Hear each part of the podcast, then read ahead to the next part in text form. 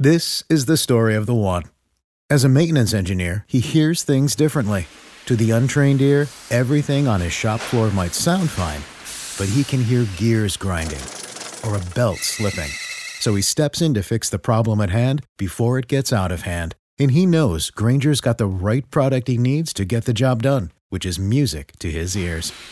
Call, clickgrainger.com, or just stop by. Grainger, for the ones who get it done.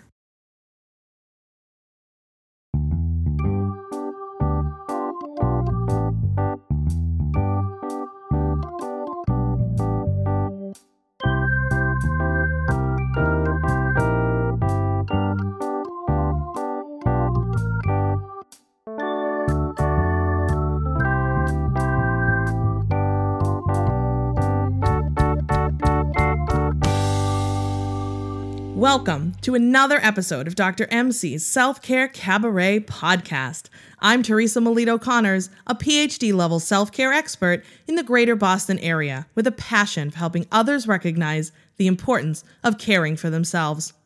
For the next couple of episode releases, we're going to mix things up a bit. Instead of the usual format, we are going to share what we're calling bite sized pods, which will be me Dr. MC chatting with you about a particular topic. Episodes will continue to drop bi weekly on Wednesdays. These will likely be on the shorter side, but with the new school year upon us, shorter may be just what the doctor ordered. Now, we've already discussed mindfulness and the importance of listening to the body and mindful eating in the first two bite sized pod episodes. Today, we're going to shift a little and talk about mindfulness of our physical time, space, and energy, also known as boundaries. Setting boundaries can be so hard and sometimes rather tricky, but we must put limits on our time and energy, toxic people, our work, our friends, and family, as this is critical to your well being. And yes, you can put limits and boundaries on family. An emotionally mature person will respect and understand your boundaries. Remember, you cannot control how someone else will react to your boundary setting. And it may be difficult to do this at first, but over time, this does get easier. It really all comes down to this we don't like disappointing people, and we don't like to feel guilty. However, these are not valid reasons to continue down a path that doesn't feel right or is toxic. You have to take control of your health and well being. Boundaries are healthy for you and your energy. I know we want to say yes, we want to continue to give our time and our energy, but it just, you just can't keep doing that.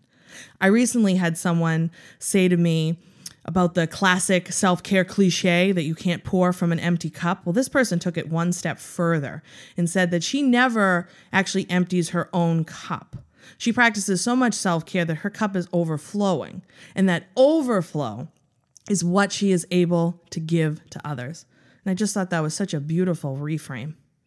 And I've had to work hard in this area too to set boundaries. And even after years of practice, sometimes I get swept up in something and lose sight of my priorities.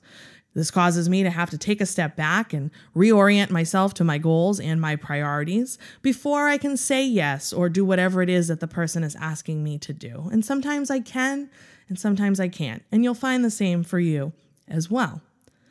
And there are people that no matter what will continue to violate your boundaries.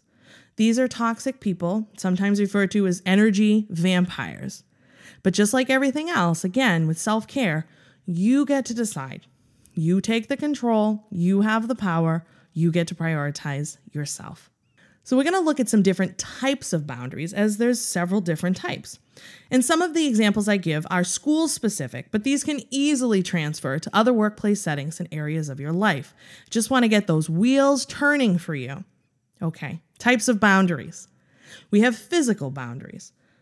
Some examples may be taking screen breaks throughout the day, taking your lunch break and actually eating your lunch maybe asking someone to cover your class or to tap you out of a situation if you need a moment, or telling someone not to touch you or not to, you know, have a public display of affection. You're not into PDAs, that's also a physical boundary.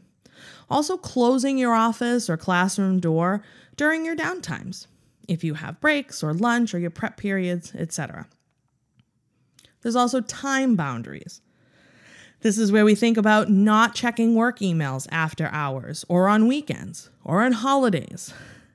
Maybe asking for clear timelines and deadlines on projects.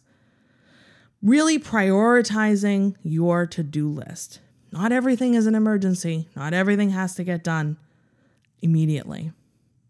Additionally, not signing up for something extra. Maybe it's a committee or whatever it is, not doing it, saying no giving yourself 24 hours to respond to an email or a request. We'll talk more about that in a bit. But also, when we think about grading assignments, which can be a major time consuming task for educators, maybe setting aside a dedicated time that you do that. So it's scheduled, you get it done, and it doesn't bleed into other areas of your life. There's also emotional boundaries. Telling someone, you don't want to talk about a particular topic at that time. Or telling someone that you're not the right person for them to speak to about something and stop them from just unloading on you. There's also personal boundaries. Maybe you have a separate phone number for work related calls. Google Voice can be great for this. Or telling someone you don't want to talk about your personal life with them. Maybe it's not appropriate or just feels too invasive for you. Also, leave your work computer at work. Sign out of email apps on your phone so you're not tempted to check work email after hours. There's also material boundaries where we maybe don't let people borrow material possessions or not lend money to people. And there's also mental boundaries. This is where you can agree to disagree on a topic, maybe with a colleague or a friend or a loved one also only consuming certain types of content. I know for myself, unfollow, unsubscribe, hide people from your timelines when we think about social media and all that is kind of constantly coming at us on the internet. Not allowing yourself to consume content that's going to make you feel bad about yourself or make you feel less than. Or also, again, maybe telling someone you don't want to talk about a particular topic. Maybe it's an ex partner or politically charged situations. You don't want to have those conversations. These can be really great boundaries. So, those are several different types of boundaries. You may even be able to think of some additional boundary categories. But now that we understand that there are some different types, and hopefully you're thinking about maybe your own situations and where you could do better at setting some boundaries, here are some action steps that you can use to practice and reflect on for when you are faced with a situation and you have to set that boundary. So, first, let's say someone asks you to do something, they make a request. And before you just respond with a yes, take some time to consider the consequences of your response. Buy yourself some time. This is a great technique. So maybe you say something like, I'll need to get back to you on that, or I need to sleep on it, or one of my favorites. I need to check with my husband, or I need to check with so and so on that before you commit. You can also let the person know that there's a chance you may not be able to do whatever it is that they're asking you to do. You can even say, you know, I've, I've made a recent decision to limit the commitments I make, or something along those lines. Prepare people early for the possibility that you may not be around. Next, do a gut check. So you've bought yourself some time, now you're thinking about it. Check in with your body. Ask yourself on a scale of 1 to 10, how much do I really want to do this? If it's a 10, by all means, go for it. Or even a 9 or an 8, go for it. But if you're unsure, maybe ask yourself if I knew this person wouldn't be angry, disappointed, or upset, would I say no? And we always want to do things for the people we love. But make sure you're not just doing it out of guilt and obligation, but that you're doing it to actually show love and support and to foster connection. So now that you've done that gut check and you've decided that this isn't something you want to take on, you have to tell the truth directly. Do not leave a door open when you need a wall. And don't be wishy washy. Use your existing supports even before you get to this point. If you're still undecided, ask a partner or a trusted friend, a loved one, a therapist, whoever, to run scenarios with you and practice what it's going to be like to tell this person no. And remember, you cannot control how someone else is going to react to you. but you can control how you feel about it. And you also don't measure your success by their response. So after you've had the interaction, you've told this person no, check in with yourself again. See how you feel about it. Do you know you've made the right decision? Do you feel relieved? Are you pleased with how you handled the situation? If you even want to take it one step further, you may want to journal about it. Ask yourself, what did I do that I feel good about? What language did I use to state my position? And what worked best? And is there something you would do different if you were faced with the same situation again? And this can be just such a great habit to get into. Some people might get mad. Again, we talked about in the beginning that emotionally mature people are going to understand this and respect your boundaries, but there are people that, that just won't. And that's okay. It's not about them, it's about you. Never ignore your intuition. You get to prioritize your tasks, and your body will tell you, your gut will tell you when and if you should take on new requests or if you need to set a boundary. So I hope this is resonating with you, and maybe you need to adopt a new mantra or affirmation for yourself. So I'm going to share a few and see how these work for you. And maybe if you like it, write it out, print it out, put it as a background on your phone or on your computer, put a sticky note on your mirror, put it wherever you need to be reminded about it. So let's see how we feel about these affirmations and mantras. My boundaries are part of my self care. Well, personally, I love that one because we know that boundaries are part of self care. I'm going to tell you a little story about that in just a sec. Or another affirmation might be I choose who I allow into my life. Or maybe setting boundaries does not mean I am selfish.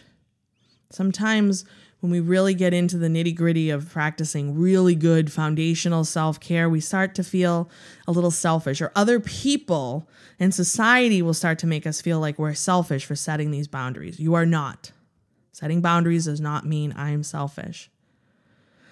I cannot control others, only myself. Really important reminder. I am responsible for my own happiness.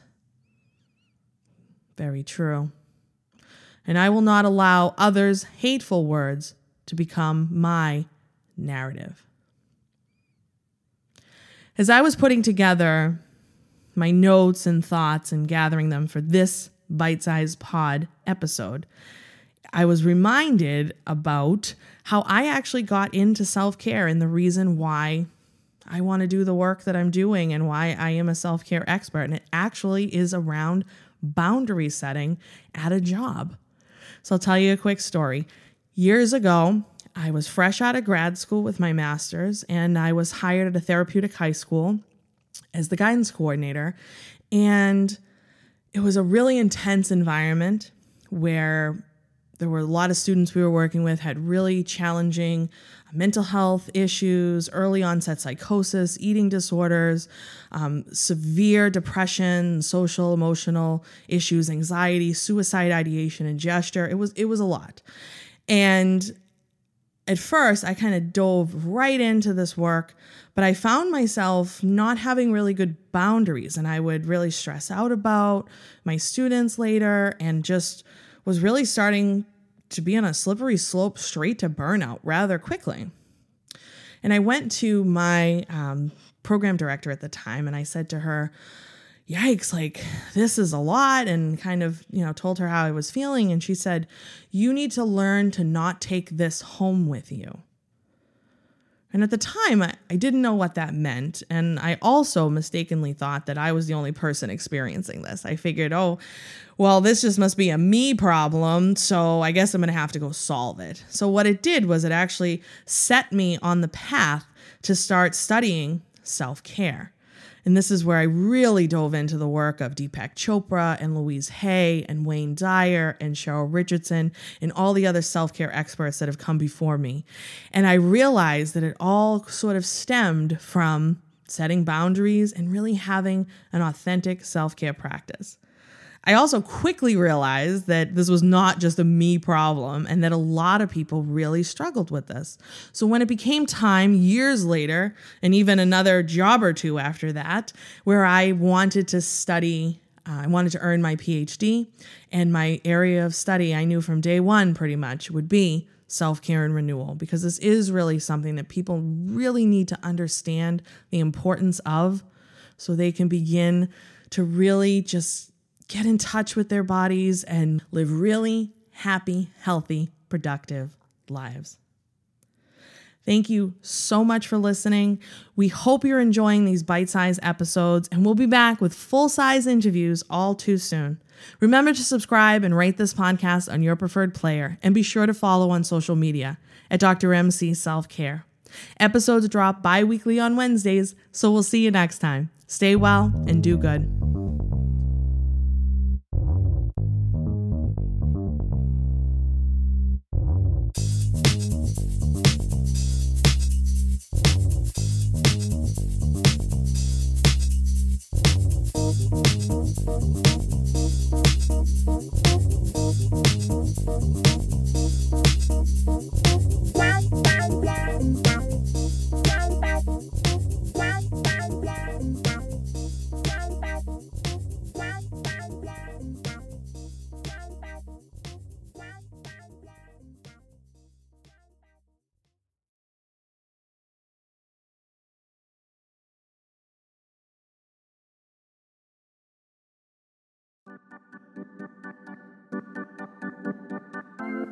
Are you looking for exciting, engaging, and useful professional development and workshops for your school, business, or organization? Well, look no further. Dr. MC offers a variety of options and topics related to self care and renewal, trauma recovery, building resilience, developing a growth mindset, stress management, and more, completely customizable to fit every need. And coming soon is a new program to help high school students manage the challenges they are facing today and the increasing concerns around mental health.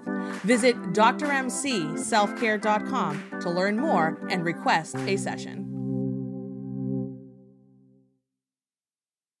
This is the story of the one. As head of maintenance at a concert hall, he knows the show must always go on. That's why he works behind the scenes, ensuring every light is working, the HVAC is humming, and his facility shines. With Grainger's supplies and solutions for every challenge he faces, plus 24 7 customer support, his venue never misses a beat.